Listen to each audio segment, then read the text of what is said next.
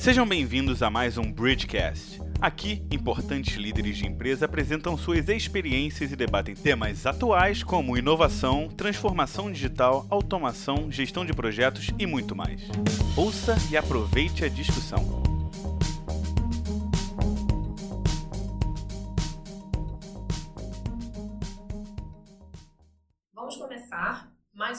Podcast da Bridge Consulting. É, hoje estamos aqui com a Lilian Hoffman, superintendente executivo de tecnologia da informação da BP, a Beneficência Portuguesa de São Paulo. E também temos o nosso outro convidado, Carlos Eduardo Carvalho, diretor de tecnologia da informação da CISA Trading. É, primeiro, obrigada pela presença de vocês, obrigada por esse espaço na agenda, por estarem aqui com a gente para poder conversar um pouquinho sobre é, um tema que eu acho que está bem em alta na agenda da maioria dos líderes e dos profissionais de tecnologia da informação das organizações, que é, é o portfólio de tecnologia da informação. Como a gente consegue conciliar inovação, crescimento, estabilização do negócio, é, dentro normalmente de um é, investimento, né, como eu brinco aí, de um saco de dinheiro que normalmente é o mesmo e precisa se dividir é, entre essas diferentes frentes que vão levar diferentes resultados para o negócio. É, então a gente estipulou aqui algumas perguntas, mas a ideia é que a gente conheça um pouquinho o dia a dia de vocês, a rotina de vocês, como vocês têm enfrentado na prática é, esses desafios. Não é aqui uma conversa teórica, a gente não vai trazer teoria, é bem para a gente ir direto no dia a dia mesmo. A gente tem duas é, empresas de mercados diferentes aqui, né? É, então eu acho que a gente vai passar aqui pelas nossas perguntas e conversar um pouquinho sobre esse tema. Eu queria, antes da gente começar, só pedir brevemente uns 30 segundinhos para que vocês se apresentassem e falassem um pouquinho é, do, dos desafios atuais de vocês né, nesse atual contexto que a gente tem vivido, né, de desconfiança econômica, política, é, muita cobrança por inovação e diferenciação, mesmo dentro desse ambiente instável, é, quais são os principais desafios que vocês têm vivido nas organizações de vocês? E aproveito também pedir para que vocês é, possam apresentar brevemente né, a, a empresa de vocês para que quem esteja ouvindo o nosso podcast possa conhecer um pouquinho também. Então, primeiro as damas, vamos lá. Bom, eu sou a Lilian, sou da Beneficência Portuguesa de São Paulo, da BP. BP é um hospital de 158 anos, né? e aí essa, isso já dá para ele uma certa tradição, e isso traz para mim um desafio maior quando eu olho para a de tecnologia, é, por um grande motivo. Nós estamos falando de uma área de saúde, onde por si só ele é uma área é, que tem uma característica que quando a gente fala em inovação na saúde, existe sempre, obviamente, o desejo da inovação, mas o medo que essa inovação gere algum tipo de insegurança, por exemplo, cuidado com o paciente. Então a gente tem esse argumento a mais, né? Que é a prerrogativa de lidar com vida, lidar com o prontuário eletrônico que carrega informações que efetivamente ajudam no processo de tratamento, mas quando a gente diz inovação, a gente tem que tomar cuidado para que efetivamente ela seja entendida como algo que agrega ao negócio, agrega ao dia a dia.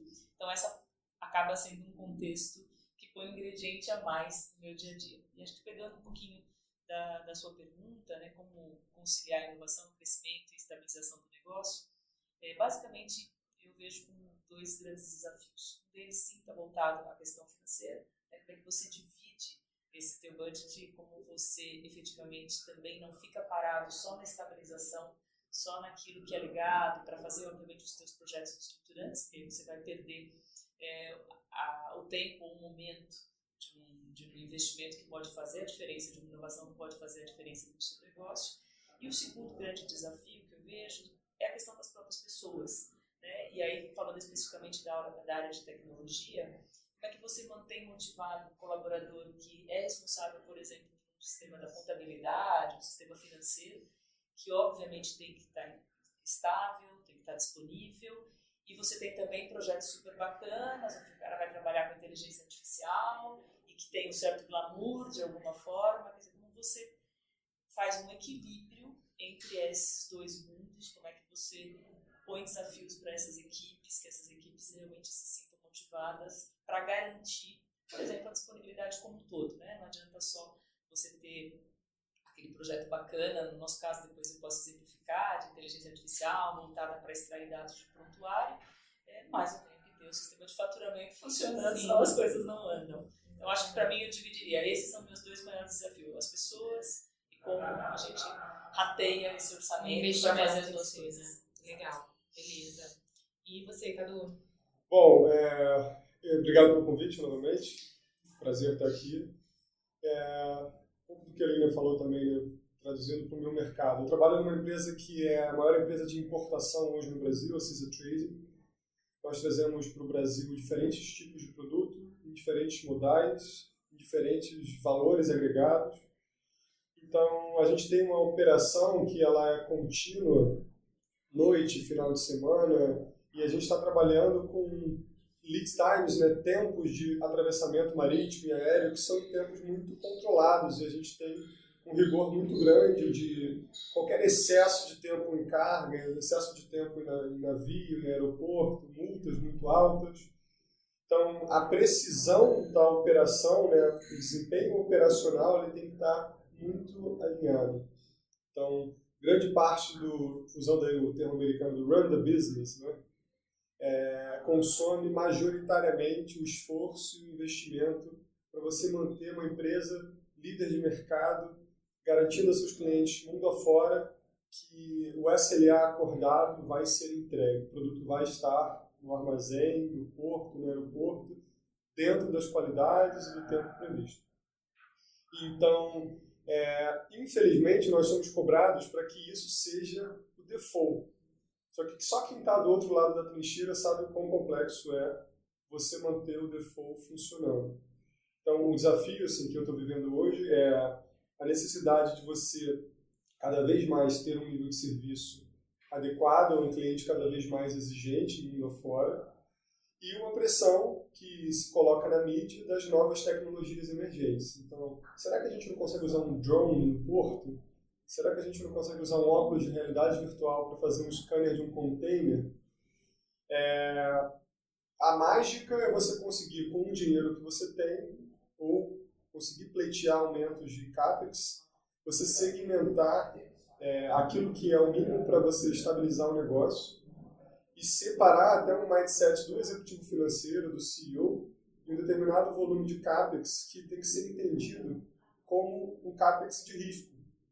Ele não vai gerar um retorno tão preciso quanto uma melhoria numa SAP, ou uma melhoria no TOTS, ou uma melhoria num processo de back-office. Tá? Então, de início, eu colocaria na mesa também assim, a questão do mindset do executivo, quando, dependendo do executivo que a gente estiver falando, quando a gente estiver falando dos tipos diferentes de projetos, sejam eles operacionais, de melhoria ou de inovação. Eu acho que, pegando o gancho do que você está dizendo, é, em relação a, ao mindset, é, é verdade, esse é um desafio diário, e aí uma tentativa, estou chamando de tentativa porque é uma coisa muito recente, então pode ser que a gente diga, poxa, isso vai dar sentido para as pessoas. Então, dentro do, de um contexto que a gente está chamando de plano de inovação. E às vezes eu penso assim, poxa, a hora que eu falo que é um plano de inovação, é, eu já tirei já inovação, né? Eu já planejei, encaixei. Uhum. Mas de alguma forma, o que a gente sentiu dentro da empresa? Seja para a questão do orçamento, seja para a questão também da euforia da inovação.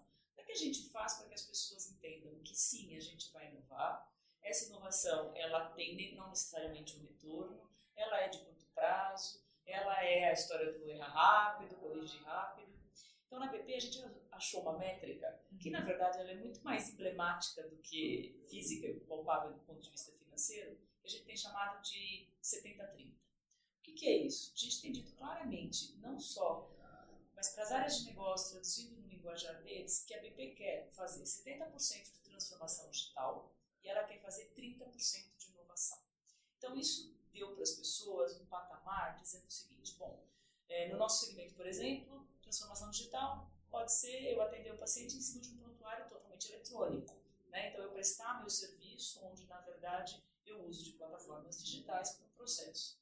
Poxa, então a transformação digital ela é algo que vai acontecer. Só que sempre, no nosso caso, ela está carregada por inovação. inovação né? Às vezes eu estou correndo atrás até de um prejuízo ao longo do tempo. A BP é um hospital que, na verdade, entrou nesse processo de transformação digital um pouco atrás dos restantes dos nossos eh, players, eh, os nossos concorrentes em São Paulo. E, de alguma forma, quando a gente dividiu essa métrica 70-30, as pessoas entenderam que sim, a gente vai olhar para a inovação, mas ela não é o nosso grande foco. Ela não tem o mesmo peso que tem eu colocar tecnologias que da digital ao nosso segmento.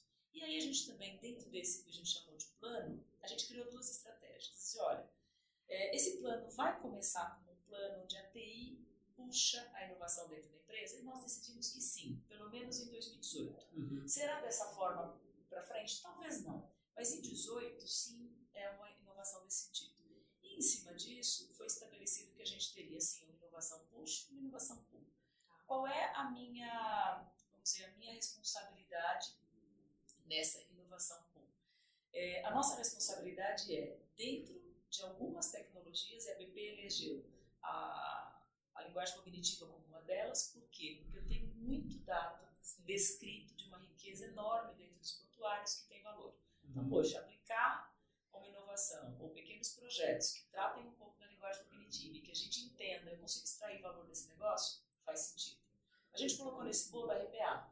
Né? Então, toda a parte de robotização, os hospitais têm muita atividade repetitiva. Né? A gente faz autorização por convênio, a gente faz envio de faturamento, que diariamente é feito de maneira repetitiva, que poderia sim, de alguma forma, ter um grande ganho usando a robotização. E a gente pensou na cultura. Né? Então, se a gente tem coisas que testam essa linguagem, que a gente pode pôr robotização e que a cultura de inovação aconteça, esse é o caminho em que a TI tem que levar a área de negócio a experimentar. E fizemos o inverso também, área de negócio. Você também pode conhecer uma startup e trazer para a TI, para que a TI faça uma avaliação do ponto de vista técnico, te tenha um ambiente que você possa prototipar, que você possa experimentar. Se isso virar um projeto efetivamente de, de implementação e produção, isso sai desse, vamos dizer, ambiente que a gente está chamando de inovação. A gente até nomeou, uma Inova 30 BP, por conta do 70-30. Ah, tem um espaço físico específico? Não. Ele é algo hoje onde eu tenho algumas pessoas que chapéu de, lá do dia a dia de TI, mas tem esse chapéu de inovação para tocar esse processo. E as pessoas da área de negócio, elas são flutuantes, dependendo do projeto que está acontecendo. Uhum. Então, isso materializou um pouco colocou dentro de uma linha para que isso não fique muito aberto. Se ele vai fazer sentido ou não, isso é uma coisa deste ano, então a gente ainda é uma aposta uhum. para a gente entender. O recado fica sendo dado, a gente vai ter agora o lançamento de uma, um banco de ideias que é feito, que é feito pela qualidade, sobre o processo, a gente vai pôr ali uma pitadinha de inovação, as pessoas vão poder. E teve uma segunda atividade feita também, dentro do nosso PSC, um dos nossos indicadores hoje chama projetos inovadores. Então a gente criou três requisitos. Vai mudar totalmente a maneira como sua atividade ou seu processo é feito? Vai agregar um novo modelo de negócio ou financeiramente? E ele não está em pelo menos 50% dos hospitais que a gente elegeu como concorrente, porque senão a gente só está correndo atrás, né? Por exemplo, a gente acabou de implantar robô para cirurgia. É uma inovação? Não é. Uhum. É, na verdade, algo que já existe. Nós estamos correndo atrás de algo que o nosso concorrente já tem. E quando a pessoa apresenta um projeto, mesmo que ele não seja estratégico, cuidado dentro do PMO, dentro do todo o planejamento, mas ele traz essas três características, ele é alçado a um projeto que aparece dentro do portfólio estratégico. Então isso é, na verdade, então como a gente em inovação diz que pode errar e pode corrigir, uhum. a nossa tentativa é essa desse Legal. Bem legal. Eu acho que você citou alguns pontos que são é, importantes, mas eu só queria destacar, talvez até nem tenha muito a ver aqui com o nosso tópico, mas não tem jeito, é, é, esse, é o conceito de inovação. Se a gente for buscar o que, que significa inovação na literatura, no estado da arte, nossa, a gente já vai encontrar muitas definições diferentes, complementares e às vezes até um pouco conflitantes quando a gente vai para a prática, né, é um termo que, primeiro, tem caído muito no uso coletivo e às vezes até indiscriminado. É, mas eu acho legal que vocês tenham encontrado a definição de vocês. Né? Então, é, o que para mim é inovação, o que no meu negócio é inovação, o que faz sentido no meu negócio. Mas além da, da inovação, você comentou 70-30, ainda num contexto de transformar e inovar. Mas eu queria trazer aqui né, um, um próximo tópico que é, ok, eu transformo, inovo, mas eu preciso manter. E puxando o gancho com que o Cadu falou, é sobre o mindset do executivo, do patrocinador. Então, eu queria entender um pouquinho de vocês, é, como na prática vocês é, levam esse portfólio para o board, ou para algum comitê, ou para alguma instância que precisa dar o gol né, para vocês, e como vocês mostram o que exatamente é, vocês, como vocês estão investindo nesse momento e às vezes apesar do, do, do, pacotinho ali inovação e transformação em algum momento o pacote básico manutenção pode estar um pouquinho maior e será que isso é bem visto como vocês justificam ou como vocês conseguem é, equilibrar e, e, levar essa, essa percepção para os executivos para trazer essa aprovação né, e conseguir tocar o dia a dia de vocês. Aí, até Cadu, se você quiser começar falando um pouquinho como equilibrar aí essa conversa uhum. com o board. Tá, é, acho que diferente um pouco da Lilian, o, mercado no qual eu estou inserido, ele ele está um pouco mais atrasado, esse esse meu diagnóstico, não só CISA ou outro player, mas o mercado de logística, esse mercado de transporte no Brasil, é, ele está num patamar tecnológico, quando a gente olha automações em portos e aeroportos europeus, asiáticos, a gente está bastante atrasado. Então, majoritariamente, as empresas com as quais eu lido, inclusive a minha, é, tem muito OPEX ainda e tem muito, muita despesa é, relacionada ao run the business. Então, você tem toda uma preocupação ali de manter o básico funcionando, não tomar multa, você entregar o produto para o cliente, e aí você tem alguns spin-offs, tem algumas situações um pouco fora da curva, de empresas colocando tecnologias um pouco mais maduras é, para monitoramento de carga, para sensorização de container, mas isso está começando. Então, na minha perspectiva, é, quando você divide o teu orçamento, o teu tamanho de, de, de dinheiro nas vertentes de run, grow, transform, é, majoritariamente, e aí na minha visão é mais de 60%, a gente ainda está no run.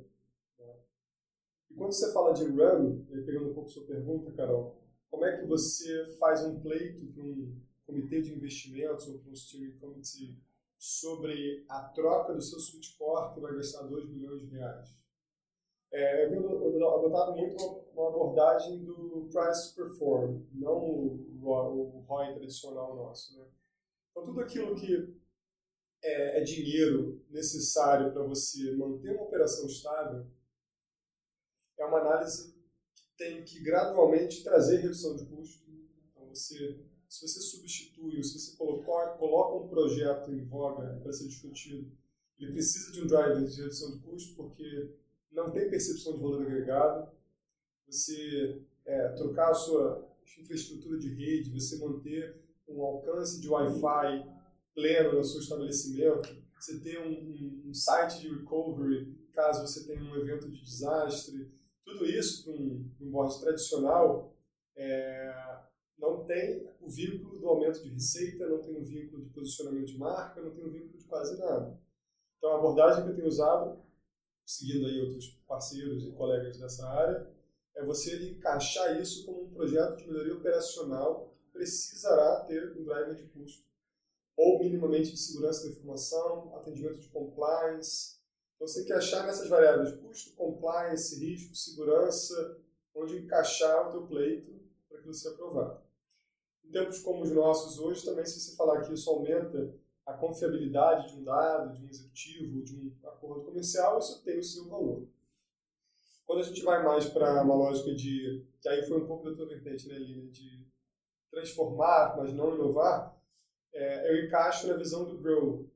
Você vai fazer um projeto, esse projeto pode ter vínculo de receita, ele pode ter um vínculo de aumento da base de clientes, então você pode ter um, um novo pool de clientes acessando o seu hospital por causa desse projeto, ou maior satisfação desse teu cliente.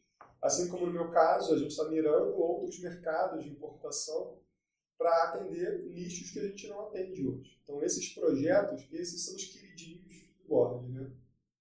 Ah, a gente vai conseguir, então, vender lá em Hong Kong para essas empresas que a gente nunca conseguiu. E aí vem uma pressão violenta para se entregar isso em duas semanas, porque é um projeto de dois anos.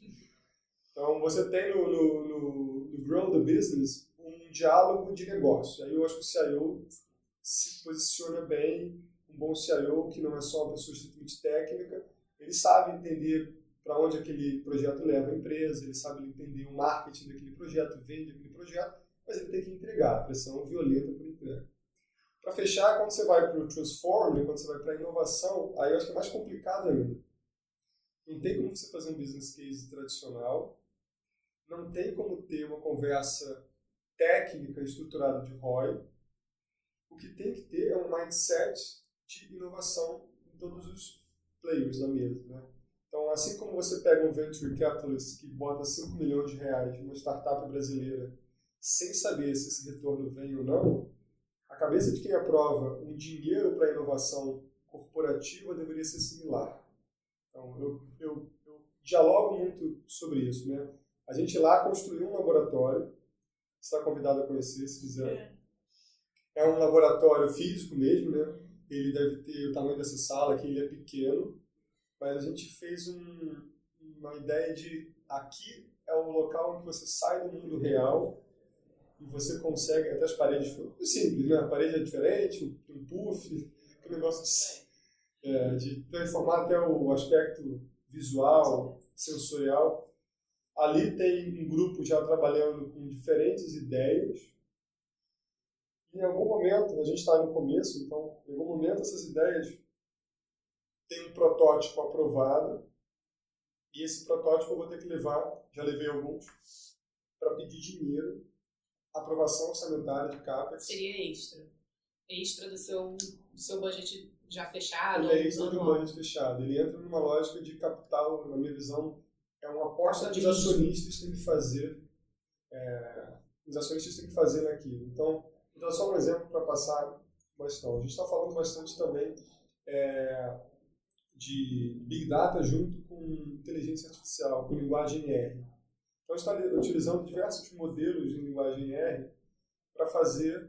É, piloto é uma análise preditiva do comportamento de canal vermelho, do comportamento de, de situações que levam um produto que chega para o Brasil ser parado, ser analisado, ser vistoriado. Então, ter um robô falando probabilisticamente o tipo de produto, de onde vem, o que se faz. Isso para um piloto é simples de fazer. Se a empresa quiser comprar essa ideia, aí eu vou ter que estruturar um projeto corporativo de capacitação em linguagem R, de contratação de consultoria e fornecedores que a linguagem tem que ser, isso é capital de risco. Pode ser que esse projeto não entregue, porque não tem benchmark, não tem ninguém fazendo, eu não tenho um Gartner, eu não tenho uma McKinsey, eu não tenho literatura, eu não tenho nenhum PHD para sentar do meu lado e falar, não, essa diagonal que te leva. Então, em síntese, são essas três abordagens. Né? A primeira mais de custo e redução, é, melhoria operacional, a segunda de ROI, sim, aumento de receita, e a terceira capital de risco. E acho que dentro, quando a gente fala do orçamento, concordo plenamente com você. E quando a gente fez essa métrica de 70-30, como a gente pensa também que o 30 não é só tecnológico, quer dizer, a gente tem mudança de processo, né, inovações na maneira de atender o paciente, pode ser até de hotelaria. E aí, no momento do orçamento, eu não consegui 30% de orçamento para inovação. Aí eu consegui 5%. Aí esse 5% foi bastante emblemático, porque junto ao CEO, a CEO e, ao conselho, aprovaram 5% do orçamento que eu tinha, na verdade, de CAPEX, para um tema chamado inovação. E a barreira que a gente enfrentou primeira, isso lá em outubro do ano passado, foi com a turma de custos. Por quê? Quando eu enviei, né, meus gerentes enviaram todo o detalhamento do orçamento da área de TI, tinha uma linha chamada inovação, com um valor X que correspondia a 5%, e a primeira resposta da turma lá operacional de custo foi: mas qual é o fornecedor? Porque, ou o provável fornecedor? Porque eles estavam tão habituados, né? Estão, que a partir do momento em que você faz o orçamento do ano, você faz, seja CAPEX ou OPEX, você já tem, quer dizer, pelo menos ideia de qual é o investimento, se é um projeto de sustentabilidade, se é um projeto de, sustentação, se é um projeto de, de implementação de um sistema, se é uma infraestrutura. Então, eles estavam sempre habituados que a gente já diria, não, olha, eu estou aumentando o core da minha rede, ah, eu vou comprar o player A ou B. Só que da inovação não tinha, eles falaram, não sei onde eu vou gastar. E eu lembro que o rapaz disse para mim, mas como tem um dinheiro aqui que você não sabe onde vai gastar? Eu falei, bem-vindo ao mundo da inovação. Então, assim, as empresas também têm esse momento de se adaptar a essa realidade. A gente começou uma iniciativa também com a universidade, uma iniciativa de mentoria na verdade, de um, de um programa de graduação em engenharia, e o objetivo nosso da BP não é nem expor uma dor nossa. Nosso objetivo não é, claro, que se vir uma excelente ideia que eu possa aplicar, ganhe mais. Mas o nosso objetivo é o contrário. É fazer com que a turma interna do hospital possa ter contato com pessoas que estão pensando de modo diferente, com talentos, com gente fazendo inovação fora da, daquela estrutura hospitalar. E aí, nesse processo, a gente torna numa segunda situação. Dentro desse projeto, tem um momento em que essa turma precisa visitar o hospital. E a gente descobriu, quer dizer, a primeira coisa que me disse, bom, mas e o código de conduta? Qual é o dress code? Né? Eu posso permitir que no hospital o rapaz venha visitar, por exemplo, uma área de, de pediatria é uma área que está sempre foco processo de inovação. É, ele pode vir de bermuda? Não, ele não pode, porque a área hospitalar não permite hoje esse mundo. Então, quer dizer, como é que eu faço para que isso seja claro? Porque a gente deixou de avisar. E aí a gente teve que bloquear a entrada da pessoa que chegou para fazer um trabalho que a gente está convocando, que a gente está é, considerando. Ou seja, é um detalhe, mas é algo em que tudo é novo. Então, a maneira de lidar com a inovação, aquele colaborador que, que é da TI, super clássica, que vai precisar entender que agora ele vai trabalhar em dois momentos diferentes. É, como eu recebo, né, se a gente fala de uma inovação aberta, como é que eu incorporo? Ah, tá muito bacana a gente dizer, ah, estou acelerando uma startup. Ok, mas como é que você incorpora isso dentro do teu processo profissional de... de uma empresa? Quantos anos? É, 158. 158. Então, quer dizer, tudo isso para nós, essa tentativa e erro. E uma, uma realidade que, que na BP favoreceu pelo menos as discussões no board foi a BP refez né, o planejamento estratégico de 10 anos, criou três grandes diretrizes, entre uma delas, das três que a gente está chamando hoje de, de sustentabilidade, de imagem, é, a área de transformação digital e inovação, ou seja, os projetos ficaram dentro desta diretriz, o que para mim foi uma excelente é, percepção, porque a gente conseguiu sair daquela diretriz de eficiência operacional só para o board entender que a tecnologia ela pode e ela faz sentido no crescimento da empresa, ela faz sentido na marca, ela faz sentido na sustentabilidade da organização.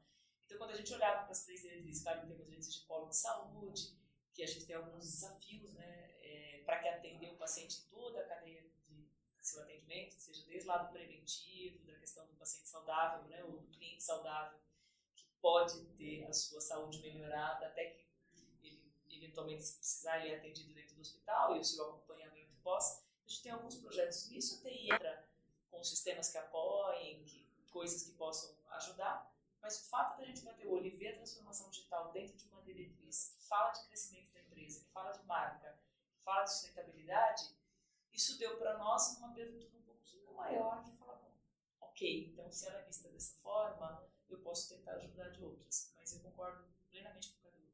É, tudo isso não faz sentido se chegar no dia 31 e a empresa não puder fechar o seu né, se o estoque não emitir o pedido e o medicamento faltar para o paciente, uhum. se a uhum. folha de pagamento não rodar e eu não pagar os colaboradores. Ou seja, esse todo que é o nosso grande, grande momento de desafio. Né? O que você faz para que isso seja equalizado? É, exatamente. Até eu queria trazer um ponto que você comentou acho que umas duas vezes, eu acho que também está na fala do Cadu, é, que não tem a ver exatamente com é, aprovação de portfólio ou é, tocar o portfólio. Tem a ver com conseguir fazer esse portfólio tão diversificado acontecer com sucesso, que é o fator pessoas. É, eu acho que você trouxe um ponto muito legal, que é, poxa, eu preciso motivar a pessoa que vai cuidar do RP, que vai cuidar, cuidar do sistema é, fiscal, contábil, Assim como eu preciso também motivar, e as pessoas eu acho que já é até mais natural, hoje até por esse glamour um pouco da inovação, quem vai trabalhar com os projetos inovadores, mas é, muito do que a gente fala até da TI bimodal é como ter uma TI bimodal sem gerar o lado A e o lado B, né? Sem ter, ah não, você é da equipe de inovação, é legal, você não, você tem que manter o dia a dia e se vira para achar sua motivação, né? Como é que vocês lidam com isso nas equipes de vocês? Você já comentou um pouquinho, Lilian, que o pessoal transita um pouquinho de um lado para o outro. Essa foi, esse foi o caminho que você encontrou. Eu acho que esse fator equipe ele é tão importante para ter sucesso nesse portfólio que eu acho que a gente podia falar um pouquinho. Né? Legal. É, a nossa, nosso experimento atual é esse. Quer dizer, você ter. Eu tenho, na verdade, na equipe como um todo, eu tenho apenas uma pessoa que é uma especialista de projetos, uma gerente, e essa pessoa ela tem 80% do tempo dela é voltada para esses projetos de inovação, só essa. E obviamente ela não faz é, o, é, o processo como um todo, o dia a dia. Essa é uma pessoa. O restante, nós estamos fazendo essa situação da pessoa estar tá envolvida no projeto, mas ela, tá, ela é também, por exemplo, uma analista senior que pode estar num projeto de linguagem cognitiva, em cima de um protótipo, mas ele é também a pessoa que sustenta para mim determinado processo, por exemplo, nesse exemplo que eu estou dando, o cara sustenta o ambiente de agendamento. Né? Imagina que as portas de entrada de um hospital, é, ela é hoje 80% um agendamento. Porque diz, ah, o pronto-socorro é uma porta de entrada para o hospital? É certamente. Mas a grande maioria vem fazer exame que agendou, cirurgia que agendou, consulta que agendou. Então, os sistemas de agendamento dos hospitais, eles mexem diretamente com o bolso do hospital. Porque se ele para, eu paro a demanda de clientes, eu paro a demanda de médicos que querem operar. Sequenciamento de sala, de cirurgia. Tudo, sequenciamento de sala, quer dizer, processos que efetivamente possam fazer que eu tenha mais eficiência. Então, esse exemplo, né, especialmente esse profissional, ele está nos dois projetos. É, se isso vai ser a grande saída, se a gente vai ter no futuro, talvez, é, uma linha que isso não se mostre efetivo, pode ser. Hoje a minha tentativa está sendo essa. Dizer, existe uma pessoa assim que está um pouco mais dedicada, que é uma, mas na verdade as outras pessoas são volantes. À medida que o projeto experimentado é de um determinado assunto, essa pessoa acaba dividindo as duas atividades. É a nossa tentativa durante 2018. No podcast do, do ano que vem a gente conta se deu certo. Todo mundo está muito no começo disso. Né? Exatamente. Né? Você pode ter uma ou outra empresa um pouco mais à frente, gerando tendência, mas a grande maioria está é, pilotando e está como fazer a sua estruturação de inovação. Eu tenho tentado praticar algo que vai muito, circula muito no conceito da comunicação da liderança. É, existe sim um glamour na inovação hoje, existe sim um glamour no jovem que está se formando em ciência da computação, em engenharia, em matemática, em administração, para olhar uma startup, olhar o Vale do Silício e achar que aquilo ali é o que tem de legal. E se ele for trabalhar com desenvolvimento de software no TOTUS ou no SAP, ele não é um cara legal, ele é o. E a Bridge tem bastante, tem bastante millennials aqui, então a gente vive muito com isso, né? Carol, hoje à frente da empresa, sabe muito bem o desafio que é se pegar uma pessoa que está olhando, conhece o mundo, conhece tudo que está acontecendo e falar, não, agora o seu projeto é um projeto de revisão de catálogo e SLA. Pô, mas SLA, SLA já passou. Não, não passou. O fato é que aceleramos muito em termos de conceito e marketing no mundo aquilo que podemos fazer nas empresas. Né? Então, você deve passar até mais do que eu, uma um assédio por vendedores e comerciais querendo te levar para eventos, congressos, mostrar robô atendendo telefone.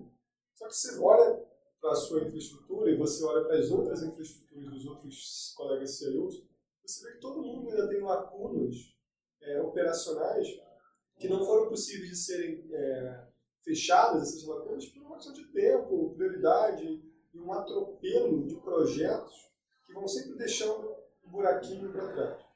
Então, eu tenho praticado muito é, uma comunicação dizendo que a nossa missão primordial enquanto empresa é fechar o mês, fechar o caixa, é pagar os funcionários, é remunerar o acionista. Então, a importância de quem trabalha com monitoramento, quem trabalha com service desk, de quem trabalha com redes, de quem é de segurança, essa é a importância primária da empresa.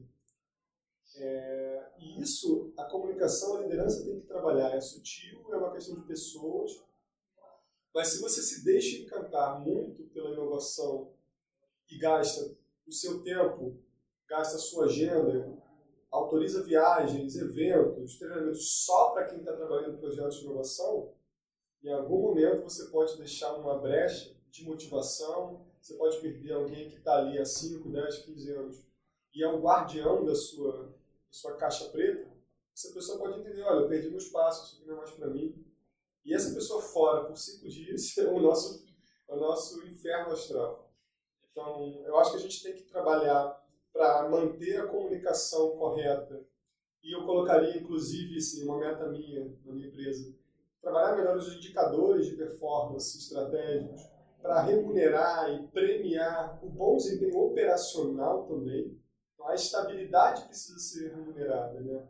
O, o silêncio para quem é de TI é uma paz assim, que às vezes a gente reza para ter uma segunda-feira de silêncio. Né? A gente entra no escritório e fala, nossa, se Deus quiser, hoje consigo revisar tudo que eu tenho que revisar, nada vai acontecer. E se nada acontece, simplesmente você pega suas coisas e vai embora. Na verdade, se nada aconteceu, é porque tem um time de infraestrutura, tem um time de compliance, tem um time de redes que está ali monitorando, garantindo, atuando no incidente. Então, eu trabalharia, minha meta minha, eu tentarei trabalhar de duas formas. É, uma é a comunicação, que eu já tenho feito, deixar claro o valor de cada player, e o outro é a visibilidade dos indicadores. Então, a, o nível de serviço ter sido entregue, a taxa de incidentes ter diminuído, isso é um prêmio para a empresa, um prêmio para o colaborador, tão importante quanto o projeto. Acho que você está tocando num ponto importante, né? quando você fala prêmio, também é, entendo que o reconhecer que, na verdade, essas a estabilidade do sistema, né? a que não aparece, que é essa que não para, que é a que a gente deseja realmente. É, coisas do tipo, por exemplo, que é algo que a gente trabalha bastante dentro do hospital. É, eu tenho pessoas lá do Service Desk, nível 1, que efetivamente a gente brinca até em alguns momentos, seja com o diretor ou quando eu tenho um contato mais direto, a gente diz, é, você faz o quê? E eles já sabem que o bordão é responder, eu cuido de pacientes. Uhum. Porque, na verdade, é bem isso que eles têm que fazer. Independente se ele está recitando uma senha, se ele está fazendo um trabalho porque parou o desktop do médico, ele está cuidando de pessoas, porque por trás disso tem um médico querendo prescrever e tem um paciente precisando da medicação. Então, é, esse lado da importância e do reconhecimento de que essa cadeia inteira precisa funcionar. E é claro que a gente também precisa crescer, precisa inovar para crescer, que tem sua importância também. Eu acho que isso é um desafio para a gente de não deixar que esse glamour é, faça com que a gente só elogie, só valorize, só reconheça aquilo que aparece. Né? E na verdade o que não aparece é o grande, é o grande mote. Recentemente a gente teve um evento é, no Salão Nobre, a nossa CEO estava falando sobre o portfólio todo de projetos que a BP tem para este ano. E a Denise é uma pessoa bastante próxima né, da corporação e ela fez, fez questão de fazer todo o, linguajar de como a BP vai trabalhar os projetos dela até ao nível de supervisores e coordenadores. Então ela falou, logicamente, com a gente da, da superintendência, tinha os gerentes, e ela chegou ao nível supervisor, até que a gente pudesse, a empresa, né, 200, 300 líderes, que é o que a gente tem, falasse a mesma linguagem. E durante esse evento, é, quando terminou, tem meu gerente de infraestrutura, brinquei com ele e disse que bom, né? O, não funcionou toda vez que ela tentou passar o, a apresentação dela, o nosso boa, né? microfone né? não deu nenhum problema. E aí nessa hora a gente leva uma coisa tão simples, poxa, que legal, né? Qual é a table? A table aqui não aparece, porque se tivesse parado o microfone, todo mundo teria percebido. Ninguém percebeu que tudo funcionou? Não. Então, para as pessoas de fora, foi o óbvio. Mas a gente precisa dizer, bom, pera lá, que legal, gente, porque a gente já teve problema aqui, vocês mexeram e agora foi liso essa apresentação. Então, acho que isso é um desafio para a gente, para as nossas equipes, para as nossas lideranças abaixo da gente, porque às vezes a liderança também, no dia a dia da cobrança, ela acaba, é, talvez, é, valorizando mais um processo novo do que aquele que, que deu passo para a empresa como um todo. Então, acho que isso é algo a gente não pode esquecer, senão a gente vai perder boas pessoas. A Exatamente. Legal. Pessoal, acho que a nossa discussão está sendo super rica. É, já encaminhando aqui um pouquinho mais para o final do nosso papo, eu queria só um comentário final de vocês. Eu acho que até Lilian você já comentou um pouquinho sobre essa relação com o negócio. Você comentou que vocês estão experimentando né, um processo onde a TI ainda está um pouquinho mais na frente, ainda está buscando inovação, buscando é, dar sugestões para um negócio, mas com certeza o portfólio de TI, as iniciativas de TI, elas são feitas para atender o negócio, né? Então é, existe esse desafio também de conseguir construir esse portfólio a quatro mãos. É, olhar para o que está acontecendo no negócio e a TI se inserir nisso, e vice-versa, TI olhar para o negócio, ver coisas que ainda não estão acontecendo, mas poderiam acontecer e de forma proativa também sugerir. Eu acho até engraçado eu aqui falando, né? Eu tô percebendo que na minha fala a gente coloca muito sempre a TI e o negócio, né? Mas aonde, na verdade, isso deveria ser uma unidade só. Tá todo mundo, né, em busca de um objetivo, como você falou, na BP é atender pacientes. O Cadu comentou muito que é atender os prazos de todo o processo logístico de importação, não só logístico, né, mas tudo que envolve uma importação, atender os prazos, entregar certinho, com confiabilidade. Dentro de uma organização, todo mundo deve buscar o mesmo objetivo. Mas eu acho que né, didaticamente, não tem como a gente não fazer um pouquinho essa divisão. Então, queria um comentário é, final de vocês sobre como construir, então, esse portfólio a quatro mãos. Como é que vocês têm interagido com o negócio, como é, vocês têm é, agido de forma proativa, se inserido, de repente, em projetos que já estão acontecendo no negócio, mas a TI não tinha sido chamada, né? E aí, é, como é que vocês estão tornando essa construção desse portfólio participativo? É, acho que é, efetivamente o sucesso precisa existir se for a quatro mãos mesmo. Né? Existe sim uma, uma dificuldade, eu diria que acho que a dificuldade ela é muito mais uma responsabilidade da TI quebrar as barreiras do que efetivamente o negócio. Então a TI às vezes ela tem uma posição de ficar sentida, magoada quando começa a aparecer a Shadow RTs, porque o marketing viu um aplicativo super bacana e resolveu adquirir. E quando isso acontece, na verdade você percebe que tem algo que está em descompasso. Né? O negócio tem uma necessidade que efetivamente a TI não está tendo. Então tem alguma coisa errada. É, qual é a nossa, a nossa estratégia? Primeiro que, basicamente, eu acho que tem, tem duas. Uma delas que a gente pôde adotar dentro da BP foi, eu tenho que ter pessoas de negócio dentro da TI. Hoje a área de TI da BP, ela tem enfermeiros, ela tem farmacêuticos, ela tem contador, por incrível que pareça, pessoas que conhecem muito bem contabilidade, formados, que hoje são pessoas de TI. E, por exemplo, para atender os nossos médicos, do ponto de vista de suporte, o Service Desk lá, nível 2, que atende, são auxiliares de enfermagem. Por quê? Porque a gente entendeu claramente que a linguagem da saúde ela é uma linguagem toda própria. Né? O nível de urgência que a saúde tem no atendimento, o técnico específico só de TI, ele vai dominar muito bem a tecnologia, mas entender lá na ponta, que efetivamente prescrever uma solução para o médico é algo que a maneira que ele tem que fazer, a urgência que ele tem que ter, essa, era muito mais fácil capacitar um profissional não técnico para fazer, por exemplo, uma estrutura de suporte, do que efetivamente fazer o contrário. Então, uma das medidas que nós fizemos foi essa. Então, hoje a TI tem, essas pessoas têm funções específicas de tecnologia, se formaram com tecnologia, mas a enfermeira tem carreira de enfermeira, já atuou como enfermeira.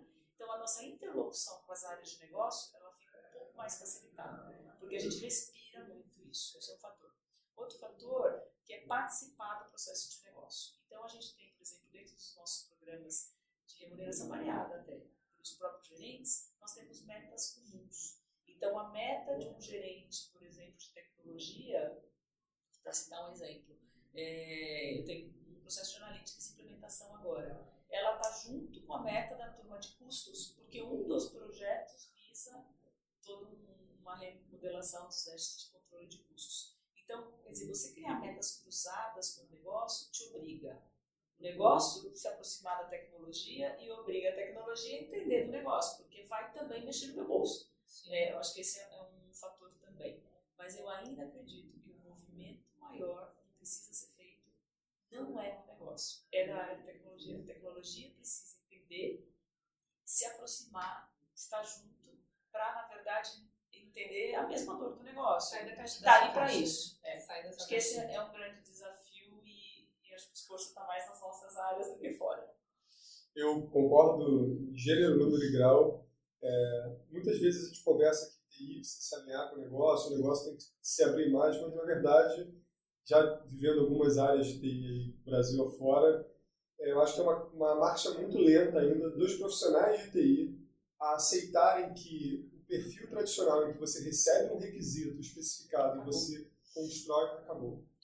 Então, ou você migra para um paradigma de colaboração, de junção e fusão de áreas, ou você vai ter um aumento daqueles indicadores de projetos que são fracassados, projetos que não atendem o usuário. Eu vejo alguns desafios e é, um deles tem a ver com timing.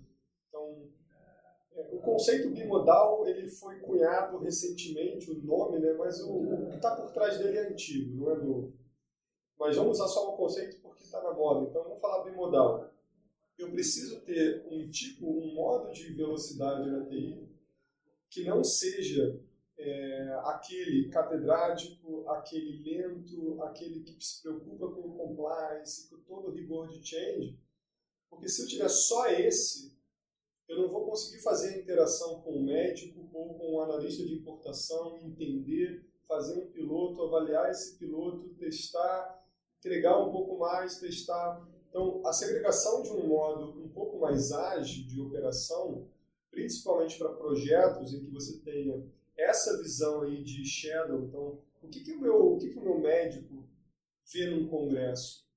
O que, que um enfermeiro ouve ou conversa no seu grupo de amigos sobre tecnologia?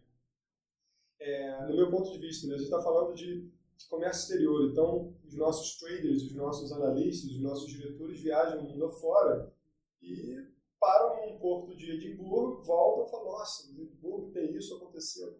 Então, se a gente se eu devolver para ele, tudo bem, mas daqui a seis meses a gente fala porque eu estou focado num projeto aqui de rollout de sistema, não tem essa sinergia entre.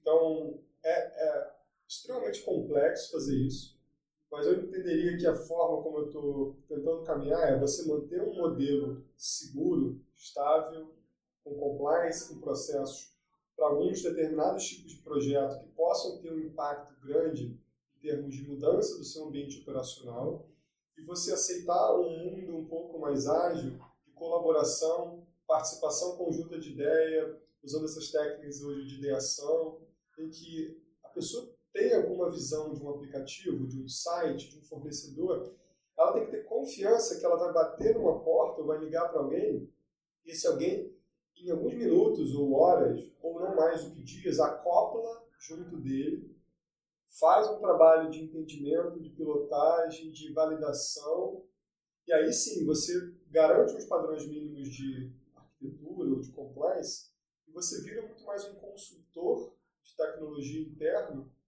deixa o financeiro conversar lá com a empresa que quer vender para ele um site. Deixa o marketing chamar a garotada para mostrar os aplicativos. É, pela minha experiência em consultoria, né, eu vi que quem ia contra a Shadow IT, achando que era possível centralizar e ter um monopólio, pegando até os arquétipos de governança do Peter Wilson, se você quiser ser um monarca de TI, acabou, acabou a época da monarquia.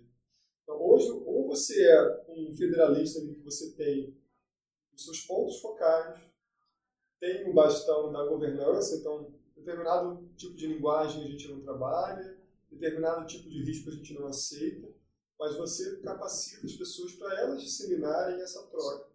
Então, é uma tentativa de descentralização. O core tem que ser central. Assim, ninguém vai fazer um projeto que impacta no RP sem a gente controlar.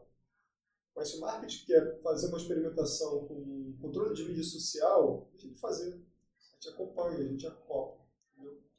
Legal, muito bom. Gente, eu acho que o, a conversa foi muito produtiva, acho que a gente falou coisas aqui muito valiosas. Tenho certeza que todos que ouvirem esse nosso podcast vão se identificar de alguma forma, sejam é, os líderes de TI ou pessoas que hoje estão integrando as equipes de tecnologia ou até de negócio mesmo. Né? É, queria agradecer muito né, o seu tempo, Lilian, muito obrigada. Cadu, obrigada por você ter dividido aqui tanto conhecimento com a gente. É, e eu deixo aqui convites para próximas oportunidades. Espero que todos que estejam ouvindo esse podcast tenham gostado. É, a Bridge se coloca à disposição para tirar qualquer dúvida que vocês tenham através dos nossos canais de contato. E acho que é isso. Deixo aqui aberto caso vocês queiram colocar algum comentário final. Acho que só agradecer, sempre é uma oportunidade bacana também participar aqui com o Cadu. Aprendi bastante, sair com novas ideias e coisas que gostaria de último discurso dele usar. Bom, e eu acho que esses encontros são muito ricos. É, a gente precisa fazer mais isso, a agenda não permite, mas é na troca que a gente cresce. Eu sou Bridge, você à disposição. Legal, obrigada, gente. Até a próxima. Tchau, tchau.